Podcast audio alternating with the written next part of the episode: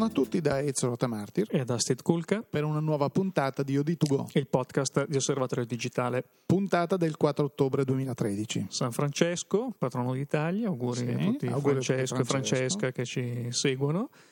E arriviamo dopo un'altra settimana avarissima di, di passione.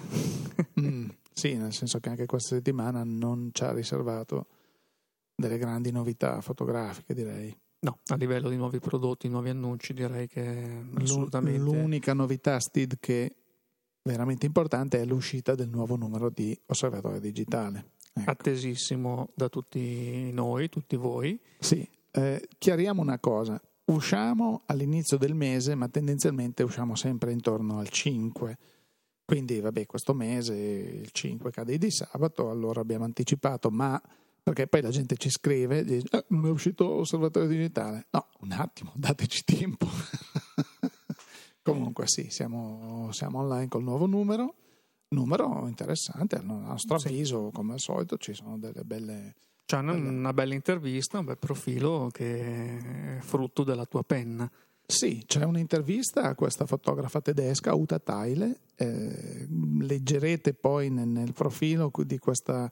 di questa storia, di questa simil favola, perché beh, possiamo svelare questa cosa che tanto viene svelata subito all'inizio, di questa giovane donna tedesca innamorata dell'arte, innamorata dell'Italia, innamorata della fotografia, che a un certo punto eh, stava studiando fotografia, lavorava come aiuto regista e mh, direttore della fotografia in un, nel cinema e nella televisione tedesca. A un certo punto questa vita è molto pesante e allora dice guarda, mi prendo un periodo sabbatico, diciamo così, così posso continuare a studiare fotografia e mi faccio una bella vacanza in Italia, dove patria dell'arte, centro mondiale dei beni culturali. Vado in Italia, comincio ad andare a Firenze, comincio a vedere Firenze. Poi per un treno sbagliato, perché lei dormiva eh, in un ostello vicino tra, tra Pisa e Grosseto, una sera trova, arriva, prende un treno per sbaglio, ovviamente indicato in qualche maniera, possiamo immaginare un tedesco che arriva in Italia, eh, arriva, prende un treno sbagliato in questo posto e dice ma io devo andare, e allora al capostazione un signore mi dice, mi ha detto, signore ad una certa età che probabilmente si è intenerito, ha detto ma no, ma no, qui siamo completamente fuori strada, allora poi gli ha indicato un posto dove avrebbe potuto dormire e ha detto ma già che sei qua perché non vai a vedere le, le Cinque Terre? E lei dice, cosa sono queste Cinque Terre? Ma è un posto bellissimo, vai a vedere. Lei è andata alle Cinque Terre eh, l'indomani, ha cominciato a girare a Monterosso, poi alla fine si imbatte in questo ragazzo, questo ragazzo, tac, amore tipo a prima vista e, e niente, da lì poi è tornata, si è sposata, ha avuto due figli con questa persona e adesso vive alle Cinque Terre. C'era un film che si intitolava Sliding Doors. Il mese prossimo il profilo sarà la storia di questa fotografa che invece ha preso il treno giusto. È vero, è vero. Quindi vabbè, il, il, diciamo, il giornale si apre con questa, con questa intervista dove Uta racconta delle cose molto interessanti, perché lei è una fotografa che si meraviglia. Si meraviglia del fatto per cui noi italiani non viviamo costantemente così beandoci della meraviglia abbacinati eh, che, dal, che dal, ci dal, circondano, sì. e, e io ho detto non, non affrontiamo questo discorso perché se no andiamo proprio in un ginepraio, perché noi ne parliamo spesso, cioè, siamo veramente circondati. Noi abbiamo la fortuna anche qui in redazione di guardare fuori e vedere delle cose molto belle, eh, perché abbiamo Sant'Ambrogio proprio a due passi, poi abbiamo, abbiamo il Duomo, abbiamo, vabbè, a noi Milano piace, quindi a dispetto di tutti coloro che dicono Milano, a Milano si vede solo per, per, per il business o per lo shopping. Ecco. Poi noi siamo, attenzione, comunque, nella zona della cosiddetta Milano romana, esatto, quando Milano era la capitale dell'impero romano. Quindi anche voi ci sentite parlare spesso di Roma, abbiamo l'osservatrice romana, Monica Cillario, cioè questa eh, così, vicinanza a Roma deriva un po' anche forse da, da questo. Insomma, ecco. Come gioco eh, possiamo dire bravissimo. Così. E quindi lei si meraviglia e dice ma sai, io sono diciassette anni che vivo in Italia, sono contentissima, secondo me questo è il paese più bello del mondo, ha dei posti magnifici. E mi raccontava che lei scopre dei posti anche nell'entroterra ligure o in tanti entroterra italiani dove ci sono dei, anche degli scorci piccolissimi, delle opere d'arte. mi parlava anche dei cimiteri, che dice: ma ragazzi, ma sai che ci sono dei cimiteri, so che può far ridere, ma dei cimiteri dove ci sono delle statue, dove ci sono de- che sono delle opere d'arte di- assolutamente abbandonate, dimenticate, non ci va nessuno che se ne frega un cimitero. E lei dice: ci sono fonti di ispirazione infinite in questo paese, e io nei pochi capelli che ho, mettendomi le mani, eh, ahimè, hai ragione, ma ce ne dimentichiamo. Infatti io devo dire che vedendo anche su internet, eh, anche siti come Flickr, Pinterest, ci sono mh, moltissime foto dell'Italia, eh, alcune che sono veramente anche mh, bellissime, dalle interpretazioni anche un po' alternative. Noi la scorsa volta eh, si parlava un po' di, di questo, questi cliché della fotografia, l'Italia in fotografia, che segue dei, dei cliché. Un paio di settimane fa con sì, Monica sì, sì. parlavamo, e in realtà poi ci sono anche dei fotografi che adesso seriamente mh, danno delle interpretazioni assolutamente innovative, creative, una visione fresca di mh, magari o luoghi o monumenti eh, che sono iconici della cultura italiana. Però devo dire che in tantissimi casi eh, gli autori di queste fotografie sono proprio stranieri, stranieri. Cioè, lo straniero quasi riesce a interpretare e a valorizzare meglio di quanto lo facciamo forse noi. Forse perché apprezzano più di noi le bellezze che ci circondano da quando siamo. È proprio vero che l'erba del vicino è sempre più verde.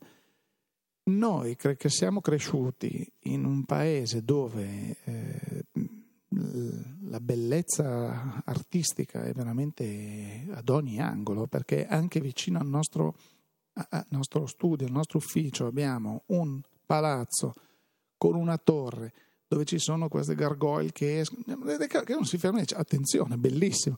Lo notavo con Monica quando era a Milano, diceva: ma questo palazzo è bellissimo. Sì, ma ce ne sono, quanti ce ne sono? E soltanto che poi tu ci passi tutti i giorni, finisci per non vederlo più. Così come molto spesso noi finiamo per non vedere più San Pietro, per non vedere più il Duomo, per non vedere più il Battistero di Pisa, per non vedere più i miliardi di punti di, non milioni, miliardi di punti di interesse che abbiamo in questo paese. Ovviamente lei, venendo con lo spirito, perché lei ha detto: io ho fatto in Germania, non avevamo cento tipi di liceo, c'era un liceo nel quale tu potevi approfondire, decidevi di approfondire alcune materie.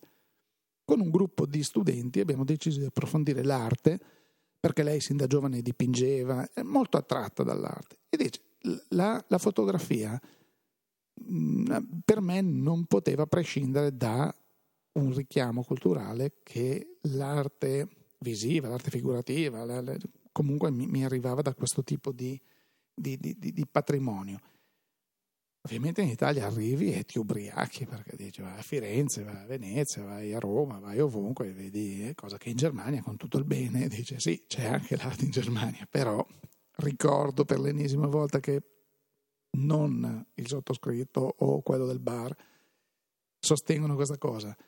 Eh, l'UNESCO ha detto, mh, diciamo che circa il settanta per cento delle opere artistiche del mondo, dei beni, eh, sono in Italia.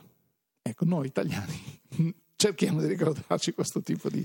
Beh, ci sono dato. Frequentatissimi musei all'estero che sono praticamente riempiti di opere d'arte. Di nostre italiane. Opere d'arte, chiaro, chiaro. Quindi uno su tutti, la Gioconda, che sì, sì, la gente, ma vabbè, di questo Leonardo, e, e non, so, non solo la Gioconda, Leonardo che è un francese, no? Che appunto sì, d'avance, d'avance, esatto, che era, infatti per quello che è, è, è al Louvre. In compenso, dove gli italiani eccellono eh, a differenza degli stranieri, e questo per, chiaramente per un motivo di eh, conoscenza diretta del territorio, della popolazione, della cultura, è invece la capacità di ritrarre la vita quotidiana, cioè, chiaramente essendo immersi nella realtà del, della vita quotidiana italiana, si ha anche più possibilità, più idee, più eh, opportunità per eh, riprenderla. Quindi mh, a volte c'è un po' questa dicotomia: il fotografo che arriva dall'estero, che appunto si innamora delle bellezze naturali artistiche, giusto, dell'Italia, si concentra su quello, mentre noi che siamo eh, sì, un po' assuefatti, diciamo, a, a tutte queste bellezze andiamo a cercare eh, qualcosa di un pochino più mh, particolare, un, mh, diverso da, da raccontare. E, e quindi beh, direi un, comunque un profilo sempre sì, interessante, interessante. interessante. Da... E lei soprattutto lavora in bianco e nero, le piace moltissimo il bianco e nero, mh, è passata al digitale nel duemilauno, quindi una delle, le prime. delle prime. Eh, però, però si diverte molto. Lei è cresciuta in, in camera oscura, dice no, quando ero piccola gli altri andavano eh, io in camera oscura quindi, quindi tu, tu sai di cosa stiamo parlando. Io ho ancora nelle narici l'odore di, della camera oscura, ecco, che è un, un odore molto particolare, certo. E quindi fa piacere, fa piacere parlare, parlare con queste persone. Mi, mi sembrava un profilo interessante, spero che i nostri lettori lo trovino eh, altrettanto interessante. Profilo che poi si affianca anche a un altro intervento di Monica. Sì, sì, a sì, proposito sì, certo. di Monica, anche certo. questo mese ci propone eh. la sua osservatrice romana e, e la, seconda la, la seconda puntata di A B C degli autori. Eh, il numero prosegue con un interessantissimo articolo del, dei mercati, sì, dove si parla delle reflex di medio livello, ah, quindi, ecco. ehm, una disamina dei modelli eh, che sono presenti sul mercato, e a differenza di altre fasce di eh, apparecchi, diciamo che eh, la ricerca emerge come eh, il mercato oggi proponga ancora mh, validi modelli usciti anche mh, diversi anni fa. Qualche tempo fa, certo. C'è stato in genere un rallentamento nella frequenza di ricambio generazionale. Stavamo delle, dicendo delle anche la scorsa settimana, in generale, perché in generale, le case sì. probabilmente hanno capito che è meglio... Sì. alzare il piede dall'acceleratore del ricambio, perché adesso ogni sei otto mesi c'era, o nove mesi era il tempo di vita media di un prodotto, quindi... Però la cosa che emerge molto interessante è che eh, magari eh, accettando una risoluzione mh, non eh, delle top ovviamente, eh, si riesce ancora oggi a portare a casa delle ottime reflex di media fascia a dei prezzi assolutamente interessanti, e anche con delle caratteristiche che magari, parliamo magari della tropicalizzazione, di altri accorgimenti che senz'altro tornano utili e interessanti a chiunque voglia fare fotografia in maniera un pochino più eh, seria. Poi noi sappiamo che c'è molta attenzione da parte delle case al, alla fascia diciamo più entry level, perché c'è un po' questa Eh, strategia, questa tendenza a portare il fotografo, l'appassionato eh, dalla compatta alla bridge, alla mirrorless e poi alle reflex, perché chiaramente le reflex, in parte le mirrorless ma soprattutto le reflex, diventano delle vere e proprie piattaforme sulle quali puoi costruire la vendita di um, numerosi altri accessori a partire dalle ottiche, che certo. io ripeto sempre oggi che la fotografia digitale ha raggiunto comunque una qualità direi eh, molto buona, eh, indipendentemente dal produttore, dal tipo di macchina, perché diciamoci, dopo noi andiamo a trovare il pelo nell'uovo, la differenza è quello che si comporta meglio agli alti I S O, quello che ha meno rumore, quello che è più veloce, quello che ha l'otturatore che regge duecentomila scatti anziché cinquantamila, però stiamo veramente... A volte mi sembra di parlare un po' nel senso degli angeli, sì, su, hai ragione, su queste cose, no? Hai ragione. E... Beh, è un po' il nostro compito. Che è il nostro eh, compito, però... ci sta, è il compito delle case anche quello di evolvere su, eh, su queste caratteristiche, però diciamo che oggigiorno uno acquista una reflex di qualunque tipo, va sul sicuro, dopo è la capacità di fotografare. Quello che incide di più oggi... Eh, sulla qualità tecnica forse è proprio l'ottica, assolutamente l'ottica, che noi abbiamo visto eh, è vero, per esempio il formato A P S C dei sensori permette di avere delle ottiche eh, valide a prezzi inferiori, perché avendo un cerchio di immagine più piccolo chiaramente è un po' quello che poi si vede ancora di più nelle mirrorless, che hanno un cerchio di immagine ancora più piccolo, quindi obiettivi ancora più compatti eh, che possono essere portati a casa a dei prezzi ancora più interessanti. Eh, però il, si vede come, forse ancora di più, come l'obiettivo professionale per la macchina trentacinque millimetri, obiettivo che a volte costa tranquillamente più, più del corpo, del corpo macchina, macchina stesso, dia dei risultati. E forse oggi la differenza tra professionista e l'amatore non è più nel corpo macchina, permettimi di, di, di dire, quanto nell'ottica che viene utilizzata, perché la, la differenza sostanziale la si vede forse di più così che non dalla, dall'apparecchio. Assolutamente d'accordo, usato. Perché io vedo che noi abbiamo modo di provare anche delle, delle ottime reflex eh, entry level o, o di livello medio eh, che spesso e volentieri vengono vendute in kit con il solito quindici ottantacinque, diciotto cinquantacinque, ventiquattro, va benissimo. La macchina uscita due anni fa sicuramente avrà qualche funzione in meno rispetto al modello uscito tre mesi fa, sei mesi fa, la settimana scorsa, ma il vero upgrade che noi suggeriamo sempre ai fotografi è: conosci bene la tua macchina, trovi bene, acquista un'ottica più performante e vedrai che la qualità delle tue fotografie, se sei ormai arrivato ad utilizzare la tua macchina a un buon livello, quindi non scatti solo in automatico o in P, ma hai provato, sai già cosa vuol dire scattare in priorità di diaframmi, di tempi o in manuale completamente, vedrai che la qualità delle immagini cambia notevolmente. Quindi eh, credo che anche le case siano ovviamente obbligate a stare dietro al mercato e mi sembra una cosa naturale che le case produttrici periodicamente escano con nuovi prodotti, con nuovi modelli. Eh, però chi ha un modello di un anno fa, due anni fa, non si disperi, anzi, perché magari uno dice eh, ho raggiunto l'apice de- de- delle... delle potenzialità, lo sfrutto al massimo, benissimo, prova a cambiare l'ottica, vedrai che quel massimo si sposta in là di un bel po'. E quindi, e tra l'altro, non so, ci sono, parlando di Sony, ottime ottiche Sony, però ci sono tutte le ottiche Zeiss eh, che sono a disposizione, così come Nikon, così come Canon, che hanno tutte e due linee di base, tipo la E F S, eh, Canon ha la, la linea E F S per gli A P S C, e poi è tutta la serie invece L, che sono le ottiche professionali, che montate su un A P S C vanno benissimo e riescono a darti, a parte, oltre alla grande apertura, ma la qualità proprio de, de, delle lenti, l'incisione dell'immagine, un'altra cosa.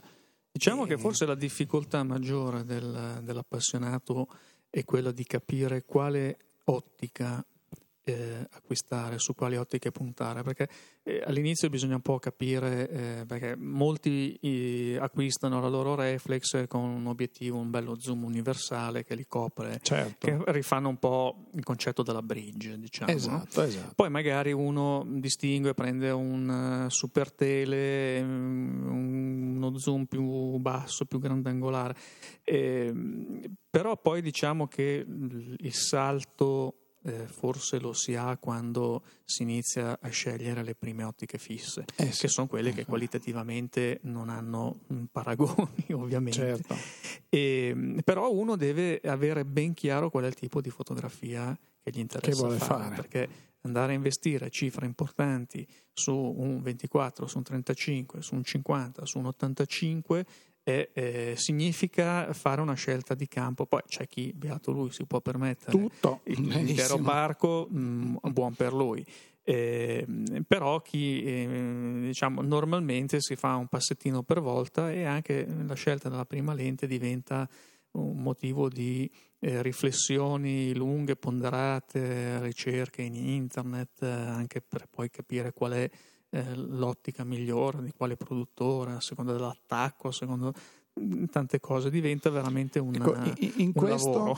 Eh, in questo negli Stati Uniti, ma adesso anche in Europa e anche in Italia si sta, eh, negli Stati Uniti da tempo, però in Europa da tempo, in Italia da qualche tempo, c'è la possibilità ad esempio di noleggiare un, un'ottica.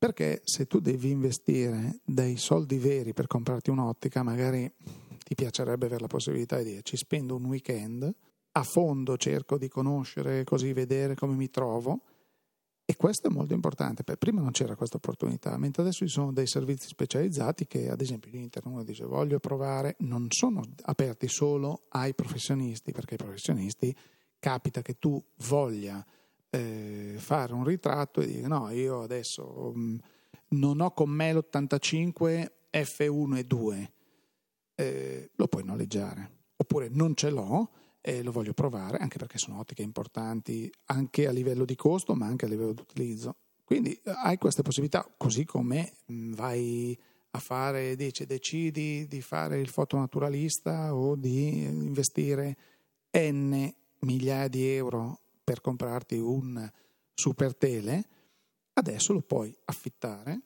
lo provi, capisci come ci si muove con questi oggetti che hanno anche una certa dimensione, dopodiché dici va bene, se sono un professionista mi interessa fare questo tipo di foto, lo acquisto.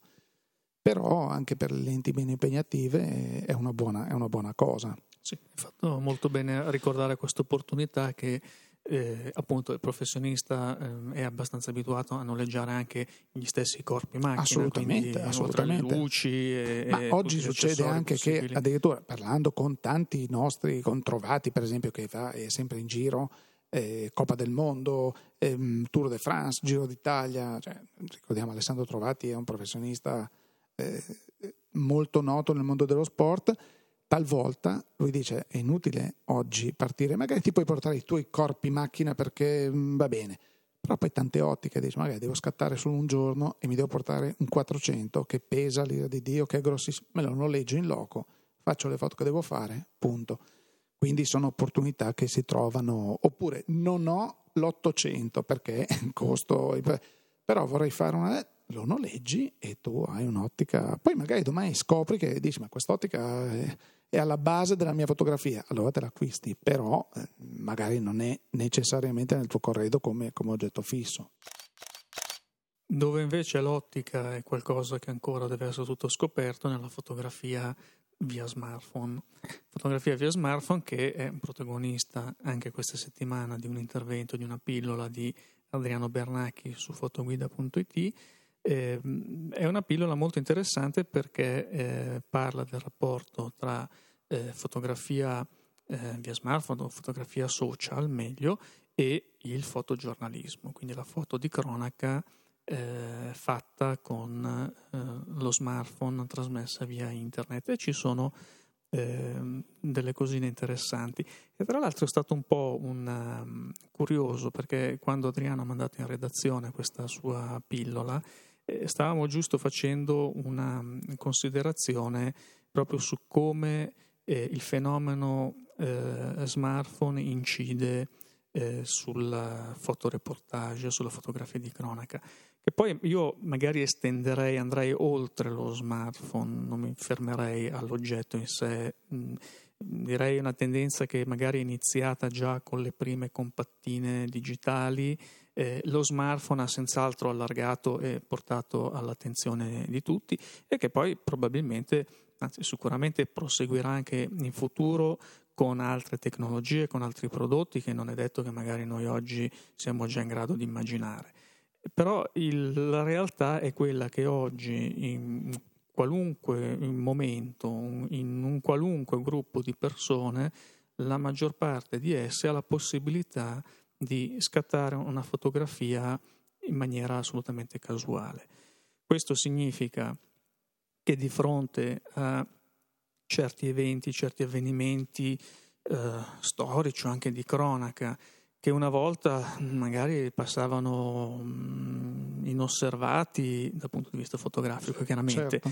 o ehm, dove magari noi abbiamo quell'unica fotografia magari sgranata, magari in bianco e nero, magari mossa, magari eh, presa da un punto di vista assolutamente improbabile, eh, magari eh, mi veniva in mente le, le classiche fotografie eh, dell'assassinio di Kennedy a Dallas, sono immagini ricavate da un, una cinepresa, da filmati, ecco, certo. Quindi eh, erano poche immagini di qualità, diciamo, tecnicamente assolutamente variabile, ma che sono diventate eh, dei simboli di un evento, a volte di un'epoca. Sì, sì, delle icone di un'epoca. Delle icone di un'epoca. Sì. Mentre noi oggi con la fotografia diffusa e casuale eh, stiamo entrando nell'epoca della documentazione dell'evento da tutti i possibili punti di vista immaginabili. Eh, poi ci sarà l'immagine più dettagliata, più nitida, eh, con maggiore risoluzione, quella più mossa, quella più bella, quella più brutta, però ehm, voglio dire, di fronte anche a avvenimenti di cronaca recenti, noi abbiamo visto eh, su internet, sui giornali, circolare tantissime foto diverse, laddove magari un tempo avremmo avuto quella foto, foto che viene scelta magari sì, da, sì, sì. Da, da poche e, e quindi diventa un po' una scelta obbligata quasi, e quella diventa eh, l'icona.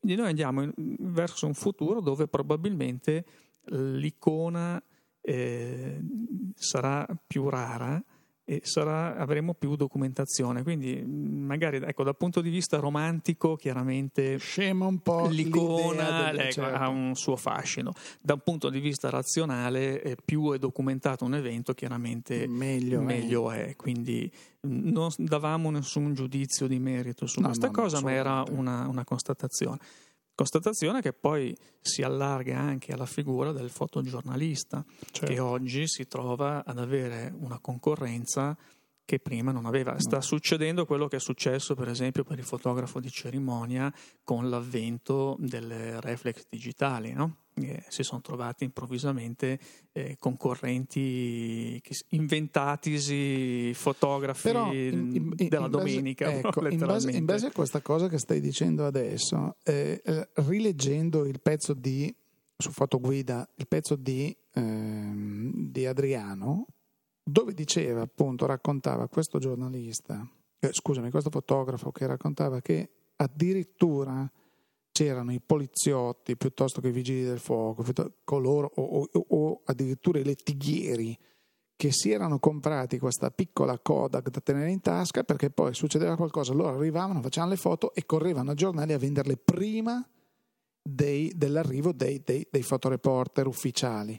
Quindi non è da adesso che questo, questo accade, però il fotografo vero è sempre sopravvissuto nel tempo, perché la, la qualità del suo servizio, della sua foto è sempre stata, è, c'è da sempre quello che comunque tenta di approfittare del momento perché e tira fuori la macchinina. Eh.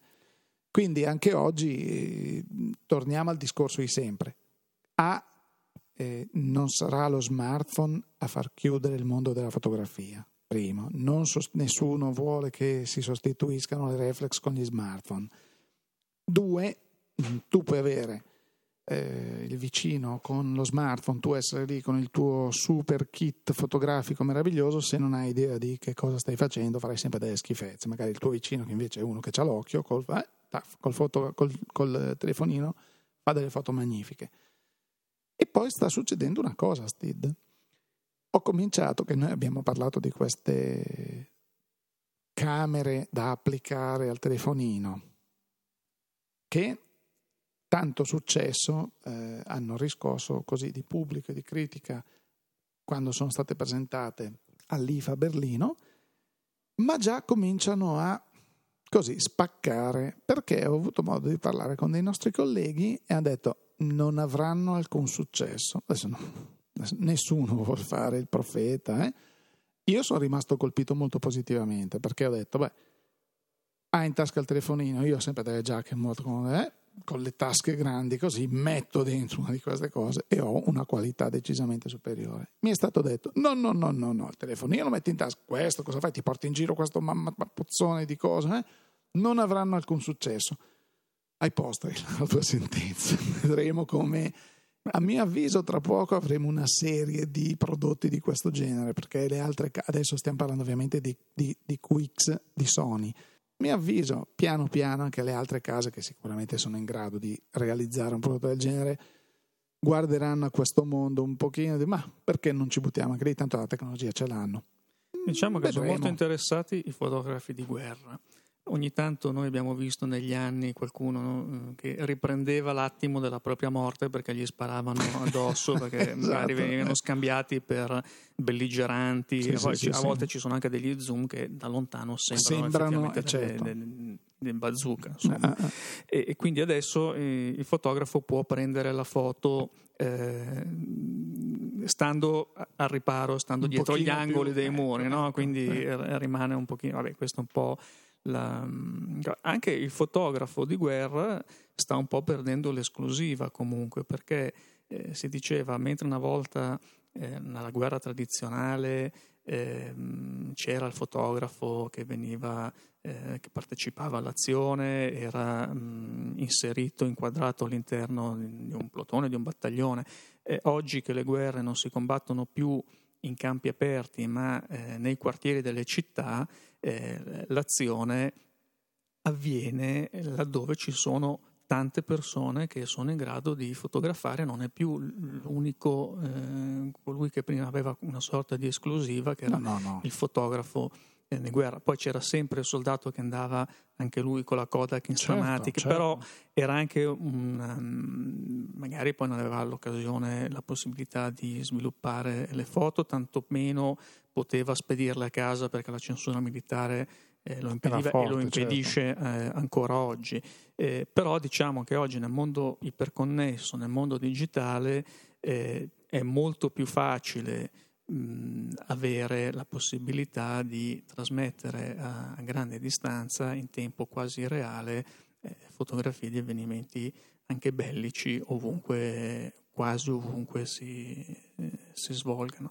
Mh, Oggi sembra quasi però che la cifra del fotoreporter, specialmente quello di guerra, ma non solo, eh, sia quello di proporre un'immagine che a me sembra quasi a volte venga eh, studiata, eh, scattata, post-prodotta, eh, con un approccio simile a quello della fotografia commerciale. Eh, guardavamo le fotografie che eh, hanno partecipato ai più grossi concorsi del, del settore negli ultimi anni e sembrano un po' tutte scattate dalla stessa mano, per cui noi abbiamo eh, un uso privilegiato del grandangolo, una desaturazione del colore, eh, un'estrema incisione eh, del soggetto, eh, un uso generoso della vignettatura. Mh, penso che pensate un attimo, mh, è un tipo di fotografia che avrete tutti quanti ben presente. Beh, anche perché sui, sui magazine più assolutamente eh, più noti queste foto vengono riproposte, proposte e riproposte più volte, perché, allora, poi dopo eh, ci certo. sarà la diatriba, eh, fotografi, sono i fotografi che eh, producono così, no, sono i foto editor che ricercano e chiedono quel tipo di fotografia, ma sembra quasi di eh, vedere la fotografia di moda, fotografia di moda magari in un'altra chiave, ma tende a essere eh, ripetitiva anche lì, perché certo. mh, il mercato richiede un certo richiede. tipo di immagine, piuttosto che i fotografi hanno scelto, mh, adesso non stiamo a discutere mh, di chi è la responsabilità di questo, però abbiamo una eh, uniformità di stile eh, che la fotografia con lo smartphone in effetti rompe, perché poi possiamo ritrovare, anche magari con l'uso di questi programmini, plugin che si trovano molto facilmente e rendono automatizzata un po' la, la resa stilistica. Instagram su tutti. Instagram su tutti, eh, però c'è molta più varietà, proprio perché eh, abbiamo dei fotografi casuali, ci sono quelli che sono più attenti, ci sono quelli che... Ma, ero lì, ho fotografato, poi non so neanche che cosa sia Instagram per, certo, certo, per dire vediamo. Però forse c'è più varietà visiva oggi nel, nella produzione amatoriale casuale che non in quella professionale, quindi qualcosa da tenere d'occhio e capire da, da che parte poi ci porterà in futuro. Per essere una settimana senza priva di notizie, notizie, direi che abbiamo fatto i chiacchieroni. Il nostro tempo l'abbiamo a... sempre fatto. Assolutamente, benissimo. Quindi direi eh, di lasciare i nostri ascoltatori eh, alla pratica fotografica, esatto. a questo punto. Quindi alla lettura di Osservatorio. Alla lettura di Fotoguida. Vi nostre... aspettiamo sulle nostre pagine social e vi aspettiamo... Pagine di... social, ma... Ho visto così che c'è anche Pinterest, ha delle pagine di Osservatorio Digitale. Anche Pinterest eh, non l'abbiamo mai, not- sì. mai, mai citato, ma è da tempo che ci sono queste pagine, sì. queste board di Pinterest e di fotoguida dove riportano. Ci trovate così, anche lì. Nel dubbio andate eh. anche su Pinterest e cercateci. Il social è un mondo molto grande, sì. magari ci trovate anche dove meno pensate. Meno pensate, esatto. Noi saremmo lì, esatto. prezzemolo digitale. Benissimo. Quindi non ci resta che ringraziarvi per l'ascolto, salutarvi, darvi appuntamento alla prossima a... settimana, e quindi da State Kulka e da Ezio Tamartir. Grazie per l'ascolto e a risentirci.